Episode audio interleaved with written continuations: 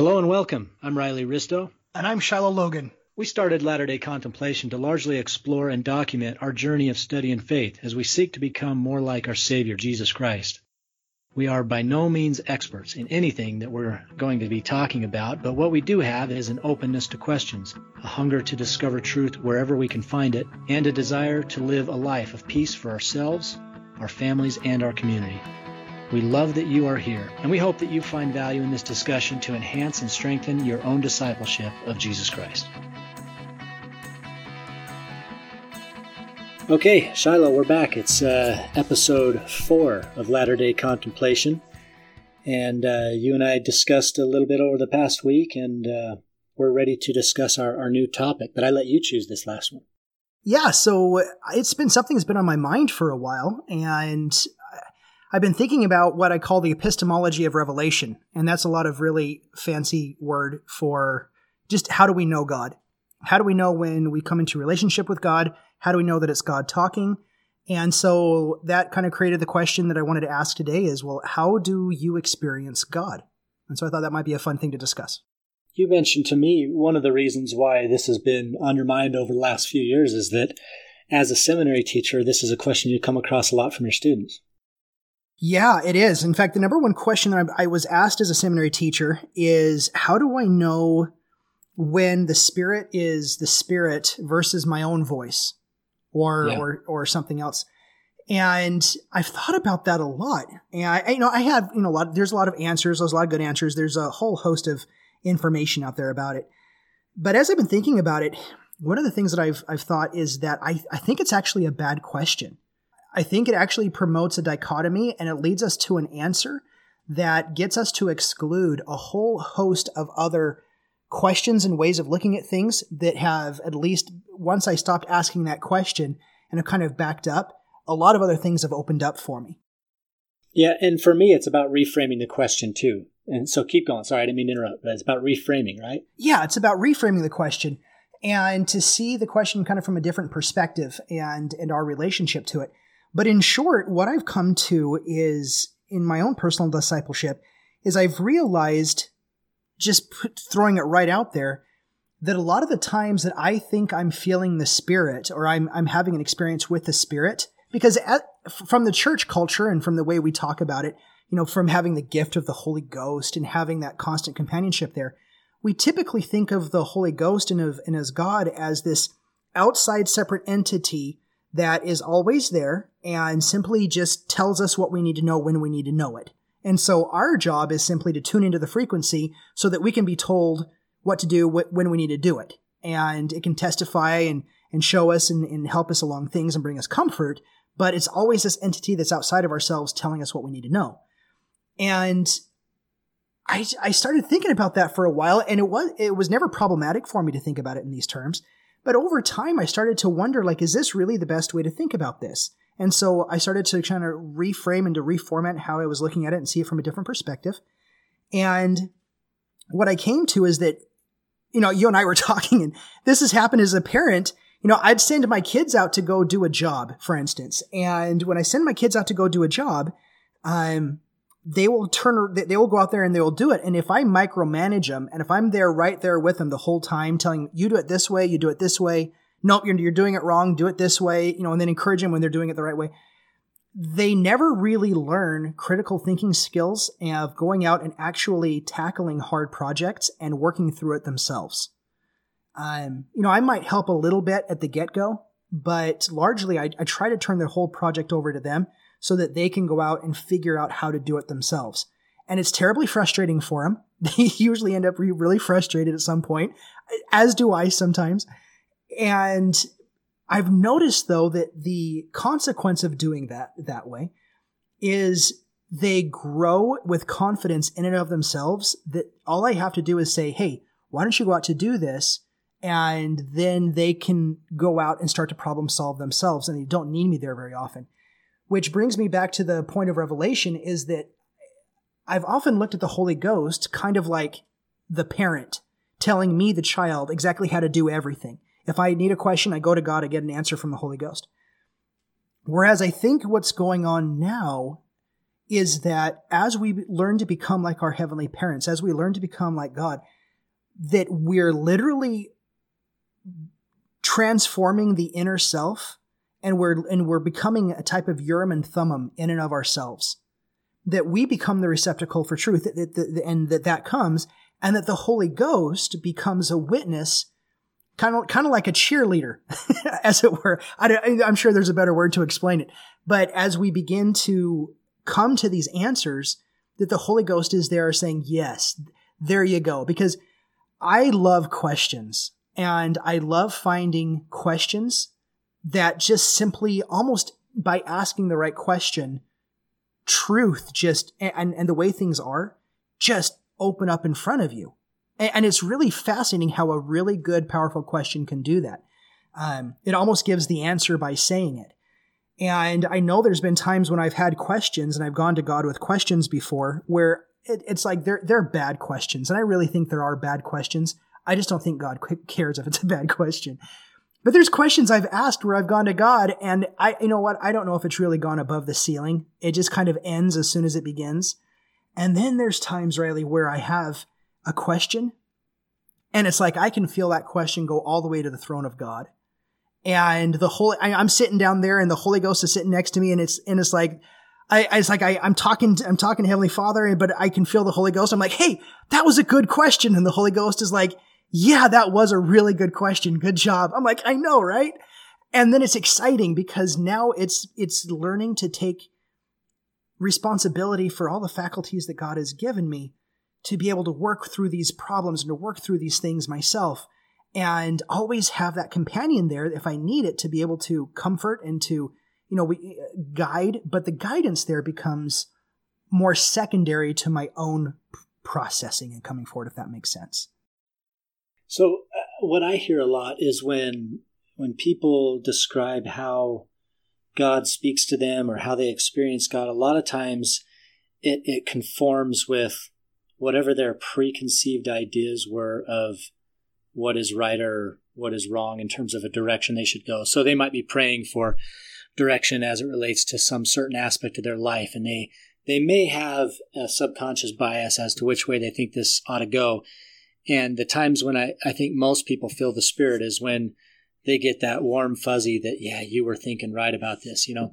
And the rare times when it was like the exact opposite of what they thought it would be, there might even be a subconscious desire for it to be the opposite. And I'm not saying this is the case all the time, but I think sub, uh, subconscious uh, bias is really built pretty heavy into how we think we experience God or the Holy Spirit, as it were. And I think a perfect example of that is, is the question itself, how do you experience God? Because, you know, in the, in the Mormon kind of traditional dogmatic, uh, doctrinal way of thinking about God as an anthropomorphic male human being that is, uh, you know, just moved beyond it, uh, what we are now to a state of perfection. But he's still a being, flesh and bones, all that stuff, right? And, and so when we ask a question like, how do you experience God? It uh, presupposes some different idea about him. Uh, for instance, you know, if we were sitting down uh, talking to our neighbor, Judy or Tom, I don't know that we would ask, someone would ask us the question, how do you experience Judy or Tom? They would say, what do you think of Judy or Tom? Or how do you relate to Judy or Tom? And, and so I think just sometimes the way we even ask questions reveals some of our thoughts and ideas about um, how we experience or relate to God. And a lot is, uh, a lot of truth can be gleaned out of the good question, as you say. If you ask the question in different ways, a lot of times you just get a, a different answer by nature of the question itself. It causes you to think differently. And that, that to me is part of the emptying process. We talked in a previous episode about uh, Meister Eckhart's idea about emptying and that it's necessary not only for us to uh, empty ourselves of our own ego, but all of the side effects or um, consequences of, you know, egoistic thinking. One of them being um, having preconceived notions about what God is, who He is, the limits of God or lack thereof, just all those notions. And when we put those aside and ask the questions in different ways, sometimes it reveals different aspects of the character, or we might relate to God in a different way. And so I, I second the notion that the importance of questions is paramount, and especially when it is such a big question like how do you relate to or experience God? Yeah, I love how you framed that with how questions themselves often presuppose a whole world of things and assumptions that we don't even realize. And so those questions come with a lot of baggage. And it really does take a lot of emptying of getting rid of a lot of our preconceived notions I've noticed in my own life to be able to start to ask questions that come from a different place than my own ego, as it were. And that's where I think it's really fantastic this idea of allowing ourselves to become our own Urim and Thummim. Because in, a, in one sense, that can only happen when the ego has gone away. When the ego, the superego, this, all of our things that we think we know we know and what we know we don't know, and we simply allow ourselves to be in, into connection and a receptacle for things that are unknown. You know, we don't even know that we don't even know. And that's when, in my experience, the most pure truths and the most pure experiences that I've had with God have happened is when I've been allowed that to happen. And then what comes from that and what's present from that has been something that is above and beyond anything that I've got a pretty good idea about how I process information and about how I think about things. But then there's a few times, Riley, where I will I'll have this experience where I'm like, wow, where did that come from? Because it, it's like that has nothing to do with what I how I do things like how I process information or how I come to things. And it's like this inspiration or this revelation comes, and it is so extraordinary out of the realm of how I even process things when it just lands on my lap. And when I take that experience back to its foundation and I realize that didn't come from anything I was worthy of in and of myself, it's not like I qualified for that. It was just more of like I surrendered who and what I thought I was and it allowed and it created this space for God to be able to fill that up with something that I couldn't have comprehended before. So you're talking about one other aspect of the question. I, I, I really think it's important to almost like micro analyze this question because it's such a big question. How do you experience God? There's there's two ways to look at that question. How do you experience God? Meaning, what are the effects of your experiential um, well, of your experience with God, and then how do you experience God? Meaning, how do you go about it? What's the process? What are the steps? And you know, one of the things we talked about a lot is obviously emptying and releasing and letting go of of thoughts, preconceived ideas, notions, teachings, dogmas, all that stuff, and letting God be an agent unto himself, just like we are agents unto ourselves. And when he is allowed within us to be an agent or work within us without our uh, coercion or whatever, trying to get in the way of things, then he reveals himself in a purer way. And so the how is, is important to look at from both perspectives. So is there a method to it in addition to just a description of what happens as a result of the experience? Does that make sense? Yeah, I like that. I like that. Yeah, talk more about that.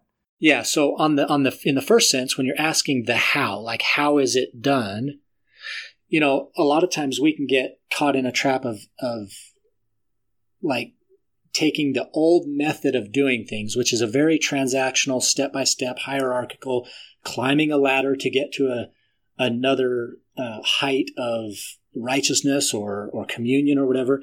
We can take that same model, even though we say we might be emptying we might be just applying a different model or the same model on a different uh, approach. Okay, so that might sound a little confusing, but I guess what I'm getting at there is, for instance, um, one of the contemplative tools that is used traditionally is called centering prayer. Centering prayer is a Thomas Keating thing. It's it's been used by several uh, Catholic theologians or even non non Catholic theologians. But centering prayer is a way to get yourself into a receptive state to be able to receive um, feelings, impressions, experiences with God.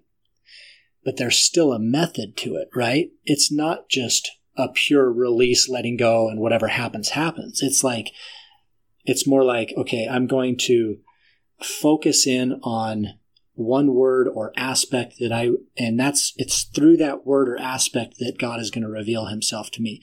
So right off the bat, even though I'm a proponent of centering prayer, I think it's a wonderful tool.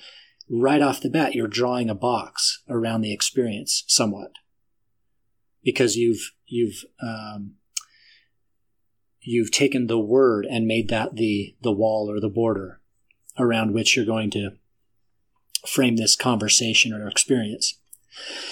And, and so while I think that can be tremendously revealing and I use it myself, I like it a lot. It's not, it's not without method. So it is a how. It is a how to. Even if we think we're completely trying to let go and release and uh, empty ourselves, we're still employing methods. And I don't think they're invalid. And I don't want to, uh, you know, uh, decry the use of something like that that, that is a, a tool for helping you to experience different aspects of God. But uh, all I'm trying to point out is that even when we think we're fully releasing or letting go or emptying, we're, we're quite often still employing some kind of previous model or method for trying to approach God. And, and those, you know, the figurative aspect of looking at that is the Tower of, of Babel um, we're always trying to build up to the pure experience or the closer experience to God, putting brick upon brick and building wall upon wall until we have all these multiple levels and all of a sudden we're at the top and now we can experience God.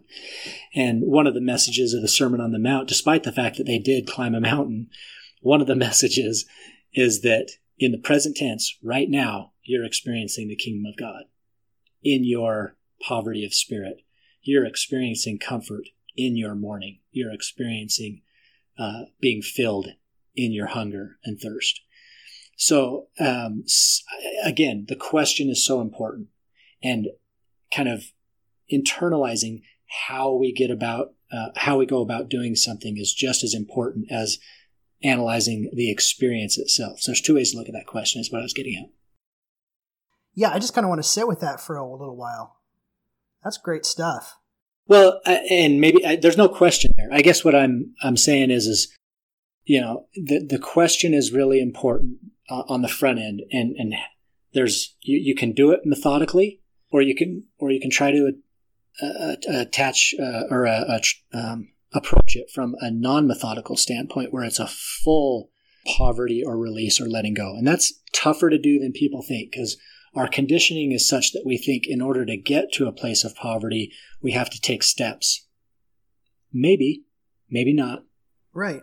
I mean, Christ has revealed to us that many of the blessings that he has uh, in store for us, or maybe not even in store, that he has uh, pronounced as being present within us, are there. And for us, it's just a matter of recognition. Yeah, I, I, am thinking right now about Alma 17 when they start talking about the sons of Mosiah and about how they had the spirit of prophecy and revelation because of the fasting and the prayer that they had given to it. You know, more of a myth, Mormon seems to be giving that mythology or the the transactional. They did X, so Y happened, and so that's how you get Y is because they did X. And I think I think there's value there. I think that if we yeah. really go through and that becomes our focus and our intentionality is like how can you go wrong if you're truly intentionally praying and fasting mm-hmm. whereas i think in another way just it's a different way of viewing it yeah it's non-transactional right it's it's present yeah. it's already present yeah, and, to, and, and there's both ways to look at it, and I don't think either of them are wrong. I think they're just different approaches to the same end or know, same I, objective. Yeah. What I really appreciate this conversation is it's an experience that I was talking to my wife about a few weeks ago, in that there have been certain experiences that I've had where the standard church experience of just doing it this way and this way and this way have kind of fallen flat for me. And for me, I, I don't really talk about it a lot as in detail because it's so nuanced to me that I feel that if I were to say exactly what was going on with me, that it would be more of a stumbling block than anything else. But how they're just things that weren't landing for me. And I started to recognize through just letting go that I was actually experiencing those those same things in a different way. I, I guess I'll say this this way. This this is kind of a I know a lot of people have the same thing, and I've talked to a lot of people. But my prayers about like getting down on my knees and like formally saying prayers morning, afternoon, and night uh, has been something that I've struggled with throughout my life. And, you know, to create a, just a very consistent habit for it. And there's been a lot just because of the culture and everything about how we talk about it and that that's like the only way that you can really talk about it. It's good to carry a prayer in your heart we talk about, but you know, you really need to be doing the formal prayers. And because I haven't had that really consistent mythology or not mythology, methodology to my prayers, I felt like I've been lackluster or that I've been, you know, I, I've, I haven't been climbing the hierarchy of spirituality the way that I needed to. And that caused a lot of like grief and shame, if I'm being honest about it. And once I kind of stepped back from that conversation a little bit and I started to really try to evaluate how I was communicating with God, I started to recognize that I was exploring other really completely different ways of communicating with God in prayer that was different than simply the formal sit down, you know, on, on your knees, folding your arms, bowing your head mm-hmm. kind of prayers. And once I had experienced, I'm like, oh, that I'm I, am i am actually communicating and conversing and praying with God in this way. And I have been my entire life, but because there was no language for it, because the culture hadn't ever taught it this particular way, I, I didn't even recognize or even contextualize what I was doing.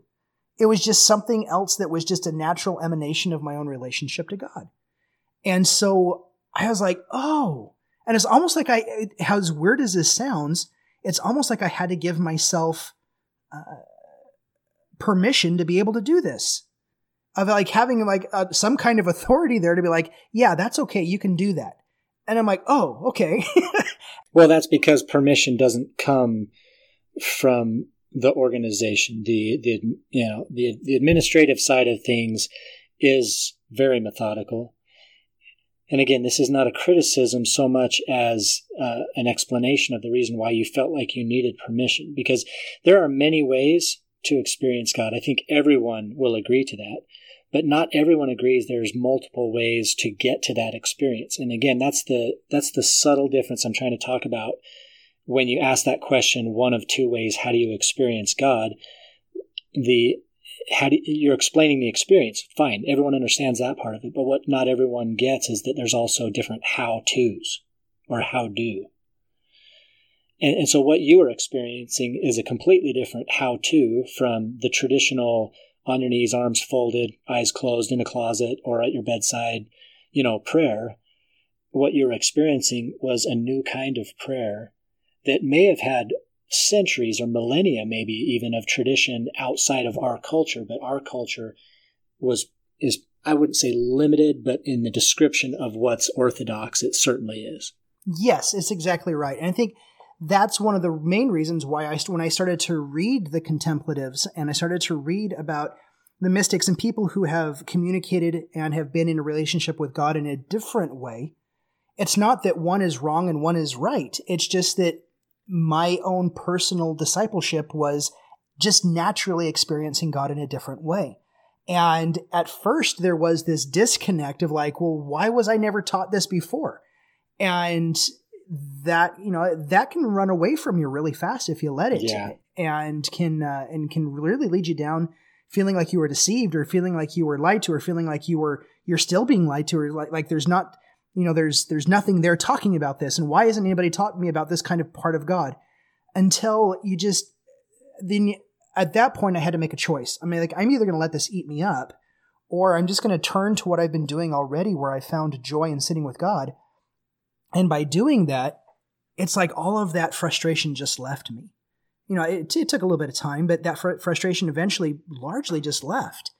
And then at that point, I, I, I, ironically, this is kind of funny, is that I've now, since I've recognized this different way of praying and different way of communing with God, I've gone back now and now actually getting on my knees and folding my arms and foot and bowing my head.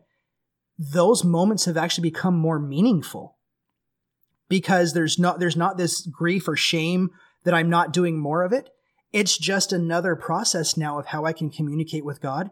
And so it's like I get down on my knees now because I was already communicating with God, you know, a couple hours before in a different way. So it's just a different process and methodology. So now it becomes, it's opened up and become a more thorough part of my discipleship as opposed to something that I'm failing in every day. Now, when I come into it, I come into it with full confidence and vigor and hope and faith. And it's, it's a completely different experience of how I come to God that way. So, you know, back in the, I guess it would have been maybe the 70s, um, early 80s at the latest, but there was this episode in church history where George W. Pace, who was a former professor at BYU, was publicly um, teaching about, and he wrote a book about having a relationship with Jesus. And uh, Bruce R. McConkie, um, and a lot of this happened kind of behind closed doors and and then it became kind of public when Bruce R. McConkie came and spoke out against George Pace pretty openly at BYU, um, saying, you know, you shouldn't strive for this relationship with with Jesus Christ because I think what it does when people take some personal responsibility for their spirituality in that sense, it uh, it reduces the need for them to find communion with God through the church. Not that it can't be found through the church or should shouldn't be, but that that's no longer exclusive. And, and so I think that's part of the cultural side and, and why maybe there's a little guilt or shame associated with doing, with Mormoning a little different, maybe. I know not everyone Mormons like I Mormon, so um, I get that. But um, but I think that's where some of that comes from, you know, and um, I think we've progressed past that, you know, in a lot of ways. Uh, there's a lot more openness to religious experience and spiritual uh, growth at a personal level. We are responsible for our own salvation, as we've been told.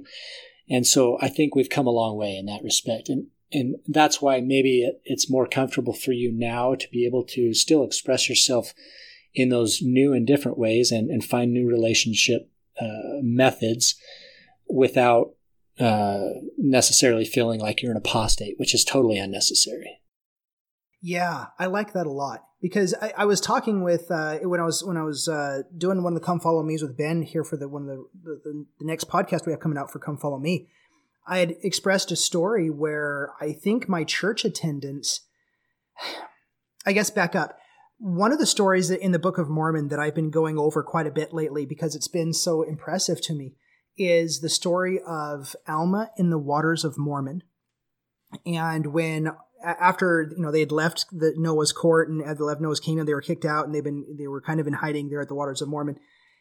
It seems to me that the gospel of Jesus Christ is supposed to be far more organic. That our culture has turned it into a methodology of duty, and and what I mean by that is that I think that uh, my, my current belief and how I'm coming to the gospel now is that I think that as we begin to emanate the true humanness of our creation, the telos, as it were. So that word telos is what is translated as perfect in Matthew 5:48 of be therefore perfect, even as our Father complete. in heaven is perfect. Yeah, to be complete. It is uh, it, it's the purpose for your existence. It's that thing for which you were created for. It's it's what are you created for and what is the reason why you're here. And to and to complete that and to be whole from that. And as we do that, I have found that the emanation of that when we're living true to our humanity is that we follow what is, is basically is the doctrine of Christ. And not just the, the, the messages or the teachings of Jesus Christ, but the actual doctrine of, and I'm putting my, my putting my fingers up with, uh, with quote marks, of Christ putting Christ in quotes, like the doctrine of what Christ is. And that when we take upon ourselves the name of Christ, what does that mean? And what is and what is the Christ what do Christs do? And in doing that, I've noticed that there's this natural emanation of God within us and of our own divinity that comes forward. And I think in a lot of ways, I've recognized that in the waters of Mormon because I see the way Alma is talking, because baptism hasn't been a thing before. And he comes to the waters and he has this phrase where he says, What have you against being baptized? And I'm like, why did he say that? There must have been mm-hmm. some kind of, uh, there must have been some kind of contention or some kind of questioning going on. Like, why are we going to go get in the water? Why are we going to go get wet? And he's like, well, why not? He's like, we've already wanted to do all of these other things and they've just naturally occurred and come from without, from within to the without. Why wouldn't we want to symbolize this? This is kind of what humans do. And so I've started to see that like church, the church experience, you know, as I've studied the early primitive church, is that a lot of their meetings and gatherings were far more organic than what we have. Like, I mean, when I go to church, I go at, you know, I go at 11 o'clock. I know exactly what time the prayer is going to be, what time the song is going to be. I know when I have to be in the seat before the sacrament's served. And it, it's, it's a very regimented service. And so I go in, I sit down, I go through the rote experience, and then I'm out. And I think, you know, when we look back at the early Christians, it was far more organic. There was just, this was, we naturally gathered together in the spirit of It was table fellowship in so many, in most, you know, experiences that they were gathering in small groups, eating meals together and talking. Yeah, exactly like that. And so I've noticed that that was the natural expression of their, of that Christ within them as, as they were developing their relationship with Christ. And that my my church experience has become far more institutional, that I do it far more on an institutional duty basis because this is what I'm supposed to do because I'm a, I'm a member of this church. So this is what church members do. And so we go through, we do this, we go through the process, we partake of the ordinances, and then we leave. As opposed to where I'm at now, is there's this organicness that's coming out where it's like, what do you do when you organically are living and trying to live according to be like Christ? You naturally gather together into a body, you know, wherever two or more are gathered and you come together. And it's in that moment when the natural emanation of that is the sacrament and the emblems of the sacrament, what those means and what those symbolize, you begin to experience with each other.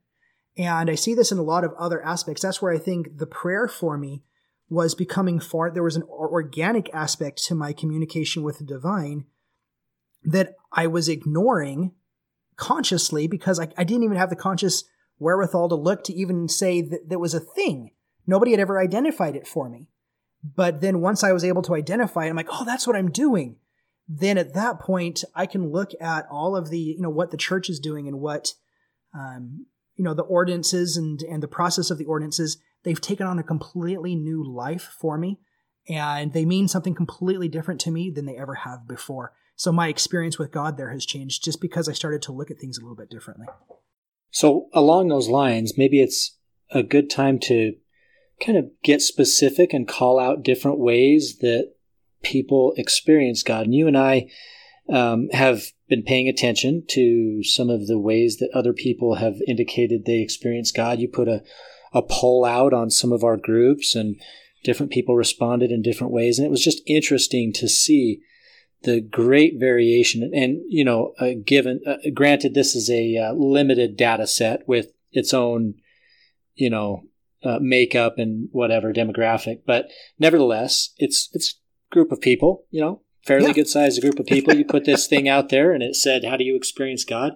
And I mean, there was at least a dozen different answers. And if everyone was to uh, write down their own, there would probably be 90 different answers, you know, in that group. So, um, I think we can all relate to certain aspects of how each other experiences God, but also recognize that there's a lot of uh, individualization of that uh, process. And so, uh, as you did that poll and you saw some of those answers, what were some of the common things that came out of that question?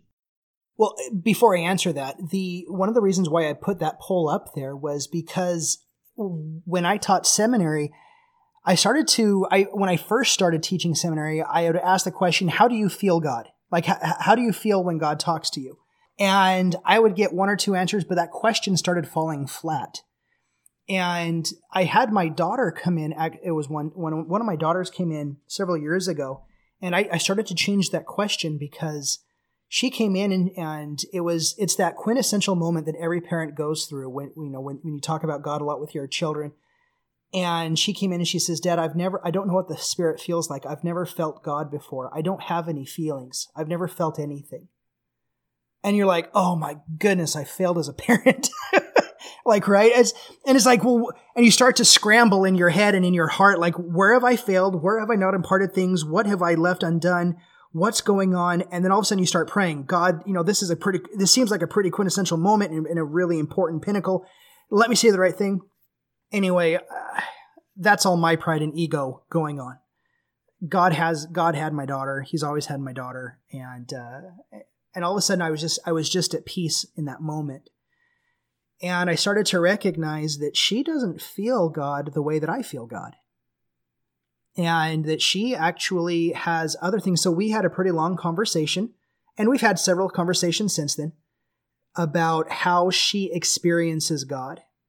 And for her, it was never feelings.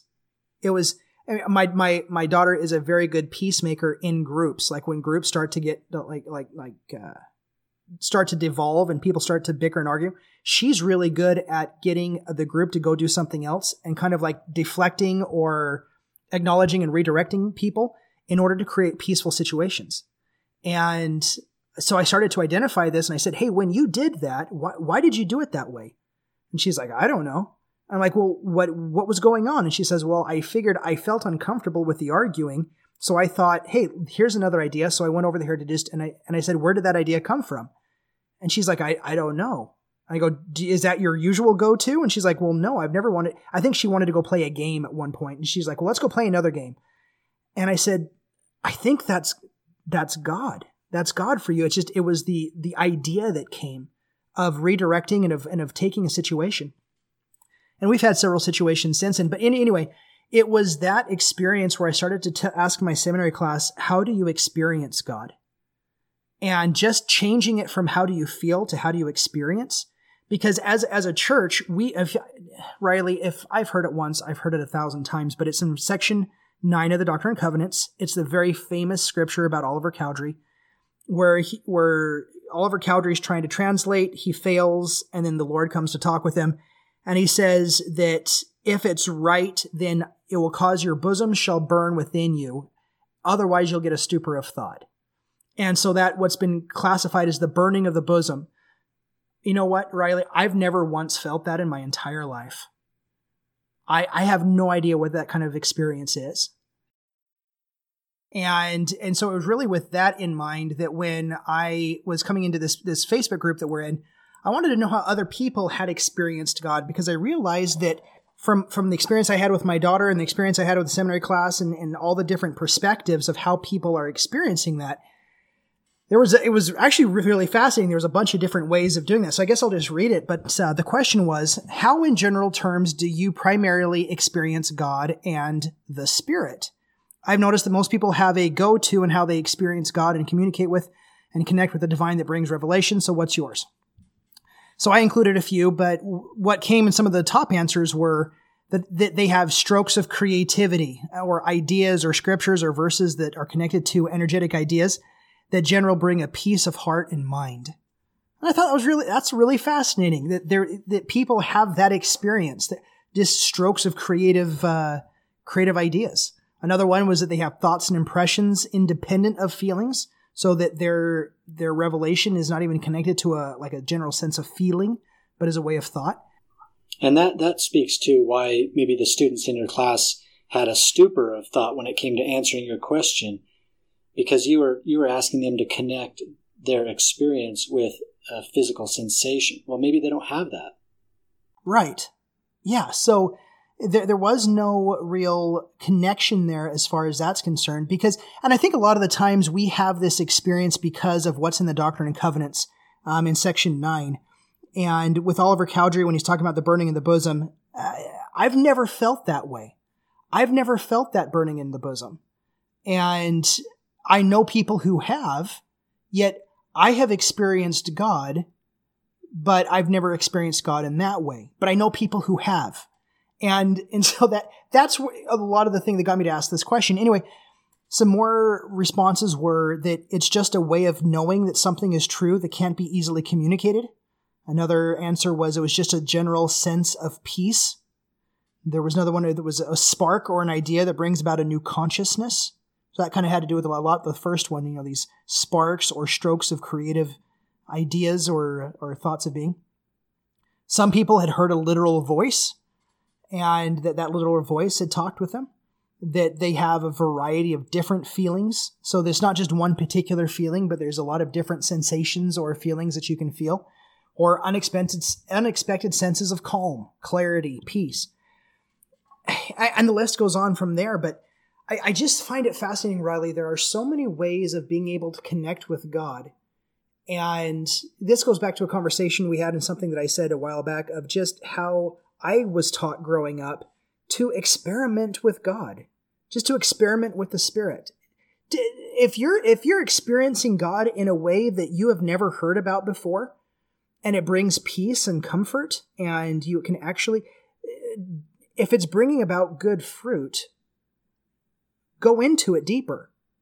You know, the, the things that which we feel from God, I think I have far too often fallen short from really pushing myself into those experiences with the divine.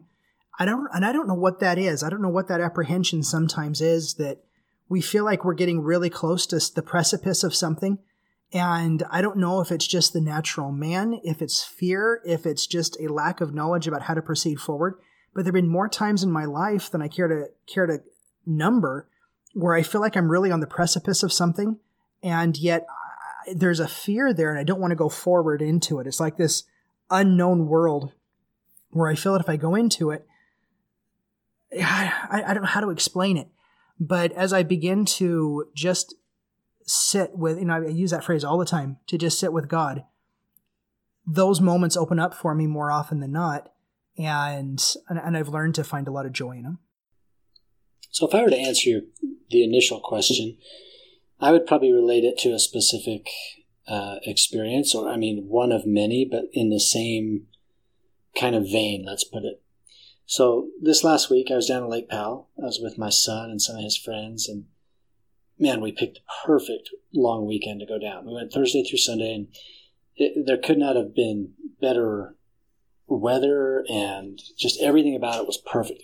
Skies were completely empty of clouds, so that at night, all you saw was billions of stars. The Milky Way just looked like a cloud of stars. It was so thick with stars. And so I was just in a sense of absolute awe of it all. I'm sitting on the edge of this cliff. We camped at a place called Stanton Creek, and I'm, it's a little inlet, you know, off the main channel. And um, so we camped kind of on the edge of that, and so you could you could sit on the edge of these cliffs overlooking your little bay, your inlet, and uh, lay back on the rocks and just look up, and it was incredible. And there was a moment, just like on the first night, when my kids, my, my son and his friends were just fishing in the inlet late at night. Fish were jumping, bass all over the place. And I'm kind of above them on some rocks, and I, I just decided to lay back and rest my head on my half drink water bottle, which was kind of soft. And uh, I'm looking up at these stars, and it just hit me like a wave all at once how um, significant and insignificant we are at the same time. It, and it was just such overwhelming beauty. And so that coupled with those feelings just brought me to tears. And it was, I mean, I'm glad my son wasn't right next to me. It's like, what are you crying about, Dad? Don't be a weirdo. but, but it just hit me that way. And it was so powerful. And I knew that that was uh, an experience with the divine. And I loved it. And man, it just filled me up. It was so awesome.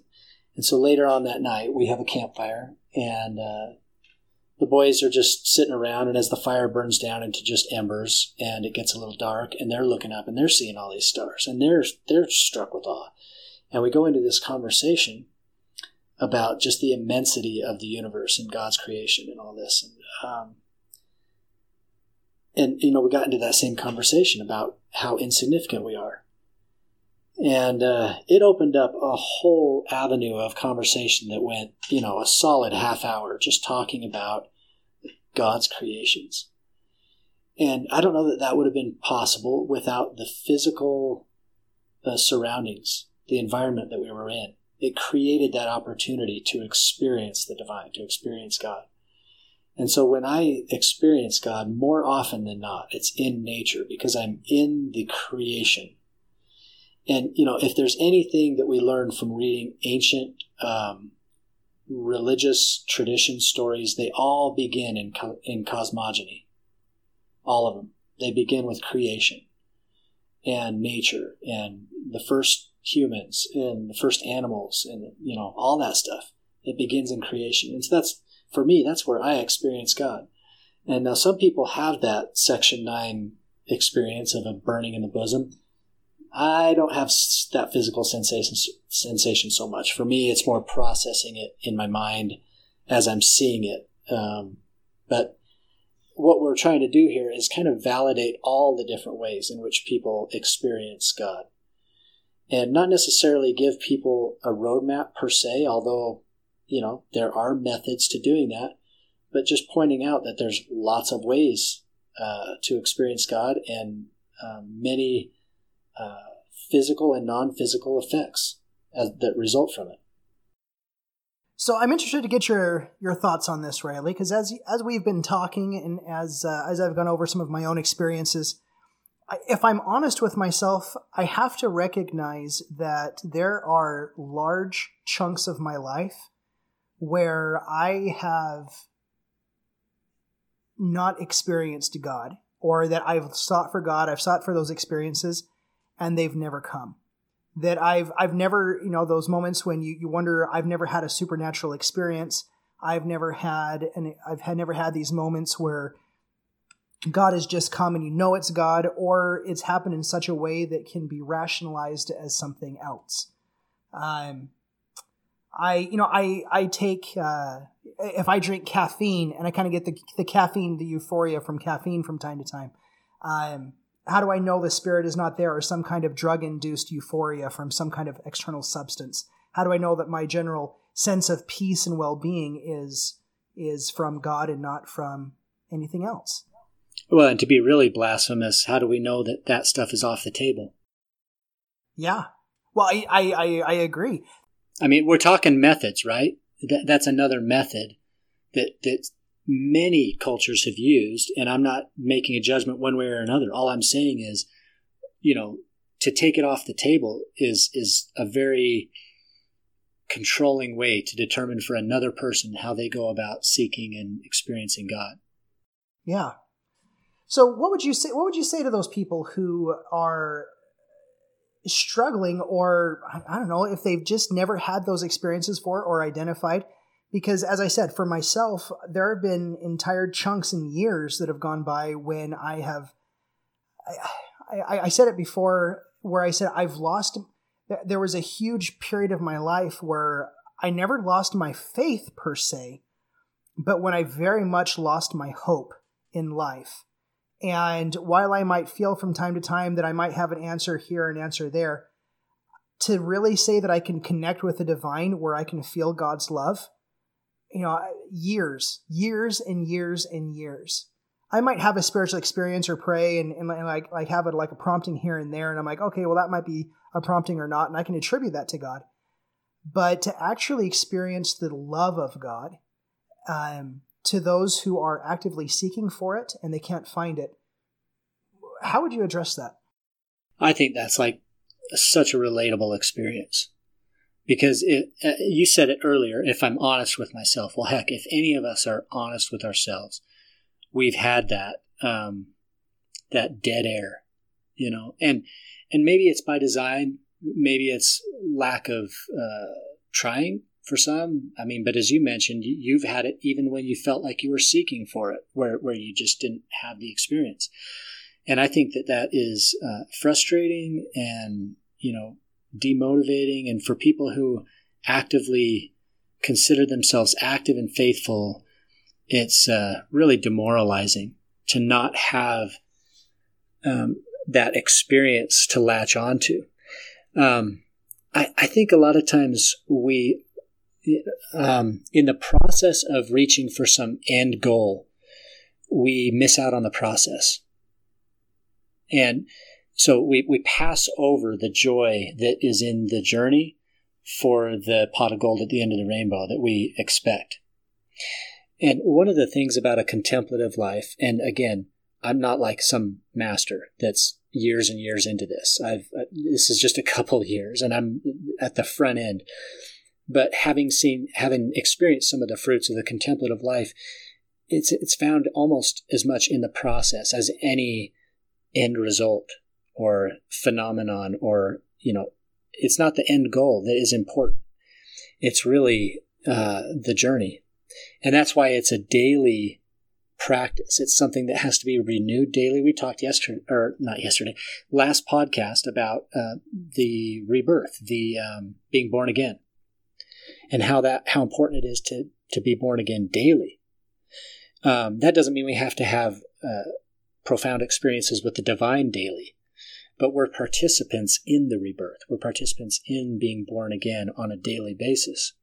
And a day is just a an arbitrary marker of time, but it does have a beginning. It does have an end. It's measurable. It gives us time to, you know, work things out in, in a period of, you know, 16 hours or whatever it is that we're awake.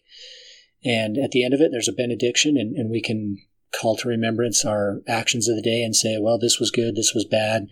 And that's a form of repentance, right? We turn towards the bad or towards the good and away from the bad. So, um, what I'm getting at here is that the process of, of contemplation is uh, beneficial by itself, all by itself.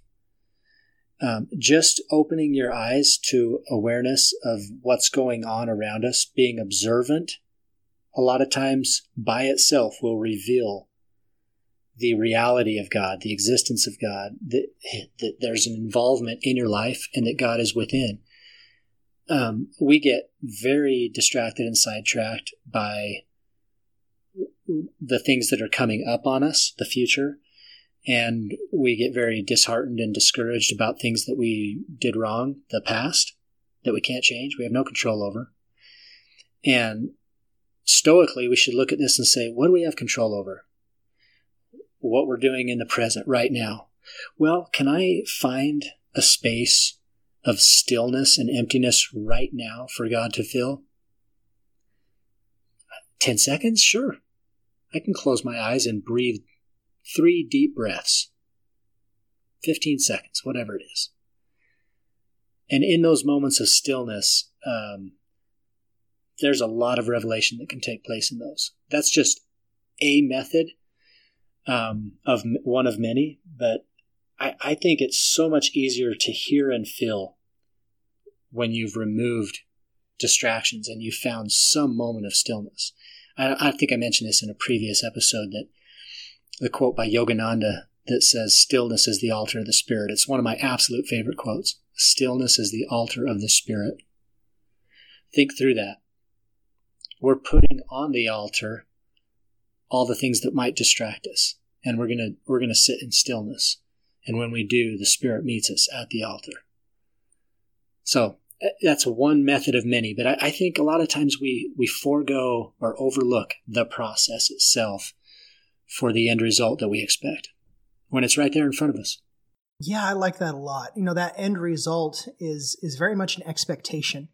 It's uh, it, we think it should we're taught that it's supposed to look a certain way. It's supposed to feel a certain way. That if you do X, Y, and Z, then you're going to have this. If you pray hard enough and sincere enough, you're going to know this is absolutely true. And so when you do, if that falls flat for you, then it's like, well, what gives? Am, what did I do wrong? What did I do wrong? And man, if I can impress upon anyone in those moments, I wish there would have been someone in my life who would have been able to reach out to me in a way of being able to just say what you're going through is not a consequence of you doing something wrong. You are already worthy. Because in those moments when you don't feel like there's that God is there, you don't feel like you're really accessible, even though you're trying, you begin to look inward of like there must be something wrong with me that I am I am sinning or I'm doing something wrong, and then you start and then, and then all of a sudden it starts this downward spiral and and I I self evaluate a lot, and I because I knowing I can't like you said the stoic way of doing things. I was like I can't control the outer world. I've only can control what's inside myself, and so that's what I start to analyze. But there have been times when I've lost all this hope, and my hope was my motivation for doing things, and it's like I entered this this sphere of life where I just lost my motivation for being able to get up and to do all this all this stuff. And in terms, a lot of the times there's depression, and I know in depression is its own realistic thing. that's not that's not and I don't want to say that I was going through that. I don't want to I don't want to take that experience of how people go through that because that's a very real thing. That's not what I was going through. Mine was far more um, in a different category. But when I uh, but when I actually sat down and I started to mentally take away and uh, another word for it it's been called deconstruction. When I've deconstructed all the narratives and the stories of expectations on who and what I am and what I'm supposed to experience and how I am supposed to be, man, that freed me up in so many ways. Because I started to realize that I was not in a place to just be able to sit with God because I was trying to proactively push myself into a story that was just a, a story that I of my culture that I was in. And so I had to like back away from that story a little bit, take away the expectations, and then just sit with God and let whatever was going to happen happen. And if nothing happened, nothing happened. But I was going to take that moment to be still and let nothing happen. And over time, just allowing nothing to happen was more powerful than in all the trying of some trying to make something happen. And th- that's a weird place to be in, Riley. To be able to sit and be okay with nothing happening when all I want is for something to happen. Yeah, so you got to divorce your expectations from the reality of what you're experiencing. Yeah. And the, and the reality of of who what God is.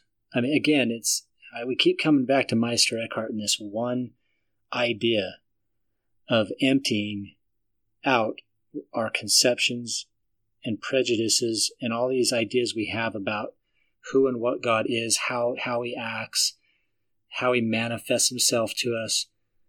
And, and when we do that, it, it not only is liberating for us personally, we feel no pressure at that point, but it allows God the His own agency instead of us um, imposing upon Him the constraint of how He's going to reveal Himself to us we free him up to reveal himself however he wants to us. Because at the end of the day, we, we still own ourselves. Uh, we, if, if we say we don't want you in our life, he's not going to come. If we completely reject how he wants to manifest himself to us, we won't experience that. And so by uh, deconstructing or delimiting uh, what is possible, it opens things up. And and like you said, it's all about how we interpret it, really. I mean, all of a sudden stillness rather than being an and uh, absence of God becomes a place where God is. Wow. It's like the exact opposite, you know. So it's a matter of interpretation as much as anything. But we have to release our conceptions of who God is, how he acts, how he chooses to manifest himself to us. Yeah, exactly. It's it, it allows God to be what God is. You know, President Benson has this statement that's quoted a lot of times where he says that God will make more of us than we can make more of ourselves. And through my life, I've interpreted that as living according to the commandments as opposed to the way the world does things will make me a better person that I'll be different than the world and that's better than the world because God says so. It's kind of a weird way of, of looking at it. But the way I've looked, I've started to approach it now is that when I let go of everything that I think is best for me and surrendering my identity and all of those things, it just allows this empty space where God is present. And if I just allow that space to be whatever it's going to be, that's when I begin to say, all right, now what was that experience? And it allows me to be able to tap into God in a new way. And so I think, and as I said, it had to start with me being okay with the nothing and me literally being okay with nothingness because my expectations uh, were rooted in this egoistic th- of what I of, of what I think it should have been that I was not allowing God to be able to present what was there. Um, and so it just became a completely different experience for me. So, you know, this is Latter day contemplation. And, and the main methodology, if there is one that we try to open up for people, is a contemplative life. And, and so kind of to if there is any direction to be given, and we're not instructors, um, I guess the the arrow would be pointed in that direction, though, right? It, it's it's to open up something that for most people within the church has been rather closed off, just by lack of experience or exposure. You know, there's there's other religions or faith traditions or whatever that have more exposure to this, so it's a bigger part of how they practice. But for us, it's just it hasn't been a big part of it. And whether that's out of ignorance or whether that's you know institutional bias of one method over another, whatever it is, opening that up to, to more people is a way for them to, you know, maybe climb out of their discouragement with how they've not experienced God. Well, here's another way. So as we're as we're talking about uh, contemplation and the, well, the contemplative life is like big picture, not just contemplation by itself, but the whole, the kind of the whole genre of uh, contemplative uh, spirituality, various methods reveal themselves. And, you know, we talked about Lectio Divina in previous episodes. That's really an amalgamation of several different ways of approaching it, um, beginning with stillness, you know, and becoming still, and then introducing the Word of God through the scriptures, introducing meditation and prayer, contemplation, action. Um, and so those are all good some other methods we've talked about, centering prayer. Um, have you looked into that much, uh, Shiloh, centering prayer? I know you've read about it somewhat. I, I, have read about it a little bit. It, I'm I am not well enough versed on it to be able to really expound on it, but it is it's my it's like my next field of like coming into it. I've got like three or four books on my nightstand that I'm coming into. My wife has read quite a bit, and we've talked, so I, I can talk a little bit about it. But uh, I just I'm I'm absolutely fascinated at establishing and kind of experiencing what that will be. Okay, so part one of the aspects that you see repeated over and over in contemplative traditions is an invitation uh, to God that is extended by stillness.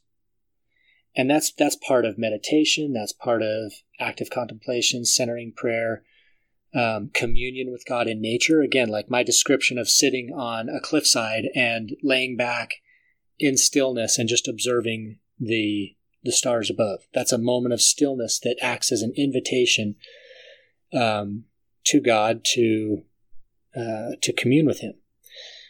And and so almost th- that's a common thread that you can draw amongst all those various methodologies or traditions is is stillness. Stillness is a big aspect of it.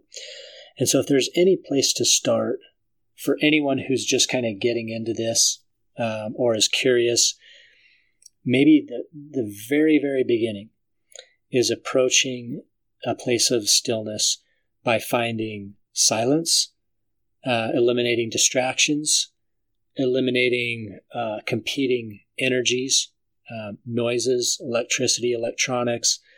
Um, other people can be a distraction, or they can be actually an attunement um, to stillness if done right. But um, finding places of stillness, silence are, I think that's a great jumping off point to this contemplative tradition and, and experiencing God in in a new way. Um, another step that is uh, once you've started to become more accustomed and um, comfortable with being still, which is a hard thing to do. Introducing into the stillness a thought that you've had. And that thought can come via scripture, it can come from your own mind, it can come from your daily experience, but opening up the stillness to an idea and seeing what revelation you can receive maybe as it relates to that idea. Now again, I talked about earlier how that can become so somewhat of a border that you're drawing around the experience and perhaps limit you, but it can also be something that focuses you. So it can go either way. But that traditionally, at least on the Eastern traditions, is, is referred to as a mantra. And that mantra can be something that is verbally repeated a few times to get you kind of in the mood of it, or something that you just kind of focus on within your mind or your heart. And that can be uh, a great tool for helping to, again, focus in on some aspect of your life that is uh, you're, that you're being drawn to, whether it's something you need, something you don't know you need. You know, the the the unknown known the known unknowns, um, for instance. So, um, yeah, I think that's a good place to start. Um, you can ask the questions that might naturally come from that for someone coming from more of an orthodox tradition, such as where does obedience fit in this? Where does traditional prayer fit into this? And I think there's a place. Um, depending on who you are, what your station is, and, and what you're comfortable with, I'm not going to tell anyone that they're they're doing it wrong. If if their intention is to uh, draw near unto God, I don't think there's a way to do that wrong. Um, if the intention is right, if the if the intent is pure, as the scriptures talk about, and so I would I would encourage um, at least from my perspective and, and, what we're trying to accomplish in this podcast, specifically in contemplation, I would encourage uh, open up moments of silence and quiet, intentional focus. So that, that would be where I would, would aim. Yeah, if I was going to say one thing that I wanted to try to make this whole conversation is it's what you identified with.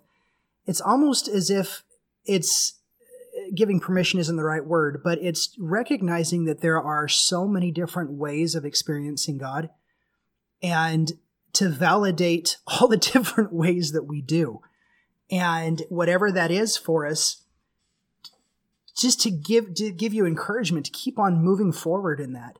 And if you feel stuck, man, really, I love a lot of the everything that you said there. I think that's really powerful. I I've noticed that my scripture study about a year ago changed, and I do it intermittently. It's not like I do it all the time, but I usually read my scriptures focusing on a particular idea. So, for instance, I would I would you know pick the Book of Mormon. I'd get like a new copy of the Book of Mormon, and I would read it through with a particular idea in mind, and then that idea comes from the pages like everywhere. Like if I want to study for faith, I'm going to go find all the stories of faith. And if you're reading with an intentionality for a particular thing, it's going to come out. But what was fascinating is to read the scriptures with having no intentionality, but to simply read them and then kind of clear my mind, but try to use them as as almost like a stimulus to being able to charge up my my uh, my battery, as it were, to then just sit in stillness and quiet and allow whatever is going to come to come. Yeah, that's that's really pure revelation is when you take away the expectation.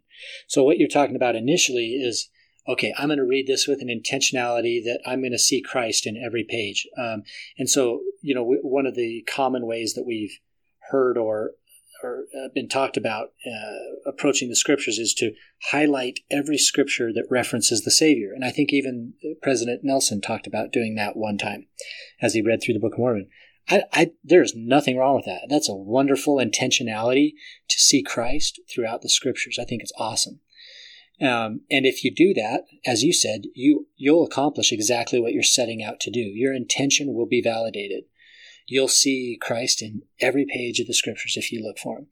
Likewise, if if you have the intentionality to see faith or or obedience or any other number of virtues within the scriptures, and you have the intentionality to identify them, highlight them, focus in on them, you will see exactly what you want to see in the scriptures. Now, the, the complete opposite side of the pendulum, if it were to swing the other way, is to approach the scriptures in poverty, in emptiness, with no expectations except uh, revelation, and, and allowing that to flow into you without your preconceived notion of what you will see or receive as you open up the pages of the scripture. And, and in that sense, um, that whole Urim and Thummim discussion you had earlier takes on a whole new meaning as well. The scriptures become that for you. Um, and, and that's when I do my Lectio Divina stuff, and I introduce my scripture study uh, into it near the beginning after being in kind of in my moment of stillness and calm. I like to approach it that way, uh, rather than uh, imposing my um, intention necessarily on the scriptures. I like to let the scriptures reveal themselves to me, and whatever it is comes of that. Um, it's interesting to go down that that road. Um, to fall down that rabbit hole wherever it takes me, and, and let let the Spirit reveal new things to me. And um, that's generally how I like to do it. Now, there are times when I'll go to a specific story in the in the scriptures, wanting to have fresh eyes on that story. Again, not approaching it with any preconceived notion about what the story means or anything like that, but going to a specific story nonetheless. You know, it might be the story of Noah or or Jonah or Job. Um, you know, or or going to the New Testament, it, it might be you know some symbolic reference in in Revelations. Um, or or a story of the life of Christ, you know, Garden of Gethsemane, Transfiguration, or something like that and going to those stories with not any necessarily not necessarily having any um, preconceived notion about what I'll receive, but but going to those stories and letting those stories reveal themselves to me in the reading, in the meditation and prayer. Um, so again, it's just different approaches, and they're all valid. There's there's different ways to do it, but what we want to do ultimately, what we want for everyone, our deepest hope and wish in this is that people will have that experience with the divine, that they will be able to um, sit with God in new ways and and be encouraged by that and have that grow their faith because that's what it's done for us. That's exactly right. At the end of the day, this is supposed to be a conversation where these are our experiences. If someone else has had completely different experiences, that's awesome. There's no one way to do this, and we're excited to be able to explore. So if any of you have had any kind of different experiences that you feel like sharing, we'd love to hear your feedback. We'd love to get uh, to hear something back from you about how God has impacted your life and how that revelation flows within you. You know, how you come to God and then how it flows afterwards. You know, that experience, kind of what you were talking about at the beginning, Riley, between those those two parts of that conversation. Because the preparation period or the the emptying out period or however you approach God, a lot of the times affects what the back end is going to look like. Yeah, the process and methodology, and a lot of times there is no back end. Sometimes the process is is how you experience God. It's in the process itself. Yes. Well, it's been a good uh, discussion, Shiloh. I think um, it, it's opened up for me different ideas and approaches to experiencing God. Just reading through the responses that we got from your question and talking through it with you and others as I've prepared for this. So it's been good for me to uh, expand expand upon what's available for us to commune with God, and it's much bigger than maybe we're limiting ourselves to. So I'm excited to employ some of the new techniques or new ways to uh, approach God, and I hope to have new uh, revelations and experiences with God that will continue to nurture my faith. And we that's our hope for all our listeners as well. So we, we thank you for listening, and, and we look forward to doing the next one, and uh, hope you'll join us when we do that. Thanks for being here. My name is Riley Risto. Shiloh, you got any last thoughts? Nope, that's it. I'm Shiloh Logan, and thanks for listening. Thank you. Have a good one.